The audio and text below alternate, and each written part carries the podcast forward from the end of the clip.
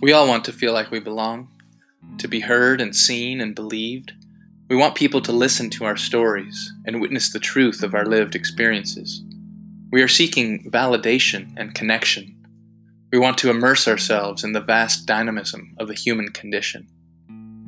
I'm Jared Karol, your host of Belonging Stories, a podcast where each episode we share one short, five minute or less, first person narrative that explores the individual and collective impact of belonging. Specific anecdotes and experiences that are authentic, compelling, and vulnerable.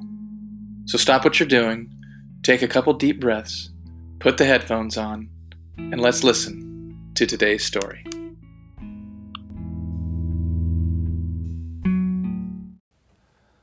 They were two of the biggest kids in seventh grade, Todd and John, and uh, they they picked me up by my by my nipples, and and kind of slammed me against the lockers, um, kind of pinned me there, maybe a foot or two off the ground, and I was squirming and kicking my legs and trying to get away, but there was no way I could outpower them. I was a pretty scrawny kid back then, and uh, I was probably only up there for maybe maybe ten seconds at the most, but it felt like years. The the shame, the embarrassment, uh, the anger, and uh, all the other kids. It was right before school, so there were a couple hundred kids, you know, walking by, going to their classes, pointing and laughing and smiling, and and, and no one no one did anything.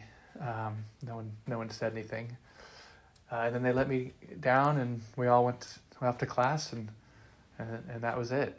Um, I, I don't know why they did that. Uh, I would imagine just because they were bullies and they were bigger than me and, and they could and they had the social capital to, to do that and I, I had none. One theory I have is that uh, it was it was the shorts that I that I wore every day, uh, that I had worn every day since probably since fifth grade. Uh, these very short, kind of kind of nerdy.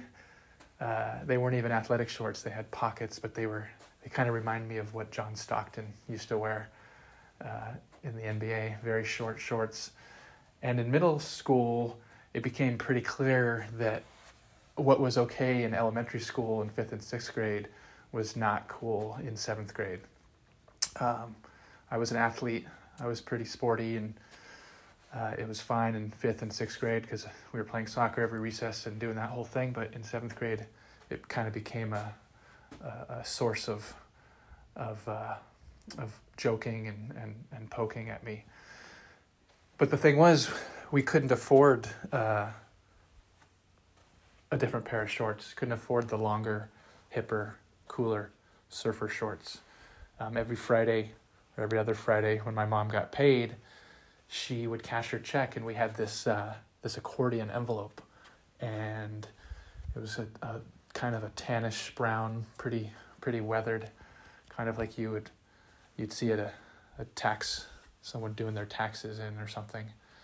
But this was for our budget. My mom would cash her check and she'd have all these different hand printed, taped on labels rent, gas money, water bill, uh, haircuts.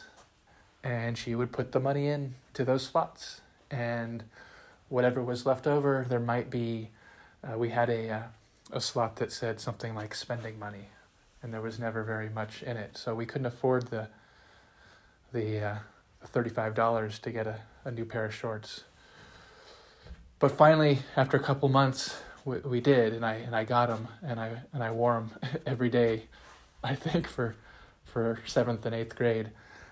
Um, and I remember that story because of the humiliation and the shame and the and the powerlessness that I that I had at that point to to do anything about people who were stronger and bigger and more popular than me, combined with the uh, the socioeconomic um, status that I had and unable to get myself out of um, that situation in any real, effective, impactful way.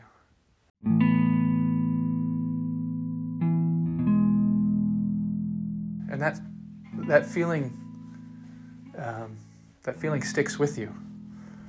That sense that you're not wanted, that you're that you're being othered for stuff that's largely beyond your control. And so, as an adult, I'm always mindful of, uh, you know, how how are people treating each other? Who's got the power? What are they what are they doing with it? Are they willing to give up some of their social capital and use it for, for good to, to support and uplift others? Sometimes the answer is yes, and sometimes, unfortunately, it's no.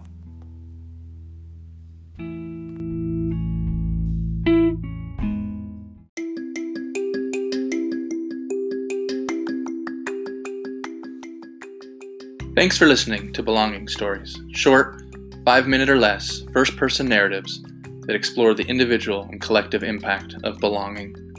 I've been your host, Jared Karol. To hear new Belonging Stories episodes as they come out, please subscribe to the podcast.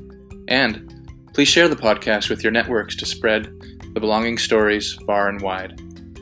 If you'd like to share a belonging story on a future episode, please connect with me on LinkedIn or via email at jared at jaredkarol.com, and we'll discuss how to make it happen. Thanks again for tuning in to the Belonging Stories podcast. I appreciate you being here. Until the next episode, be well.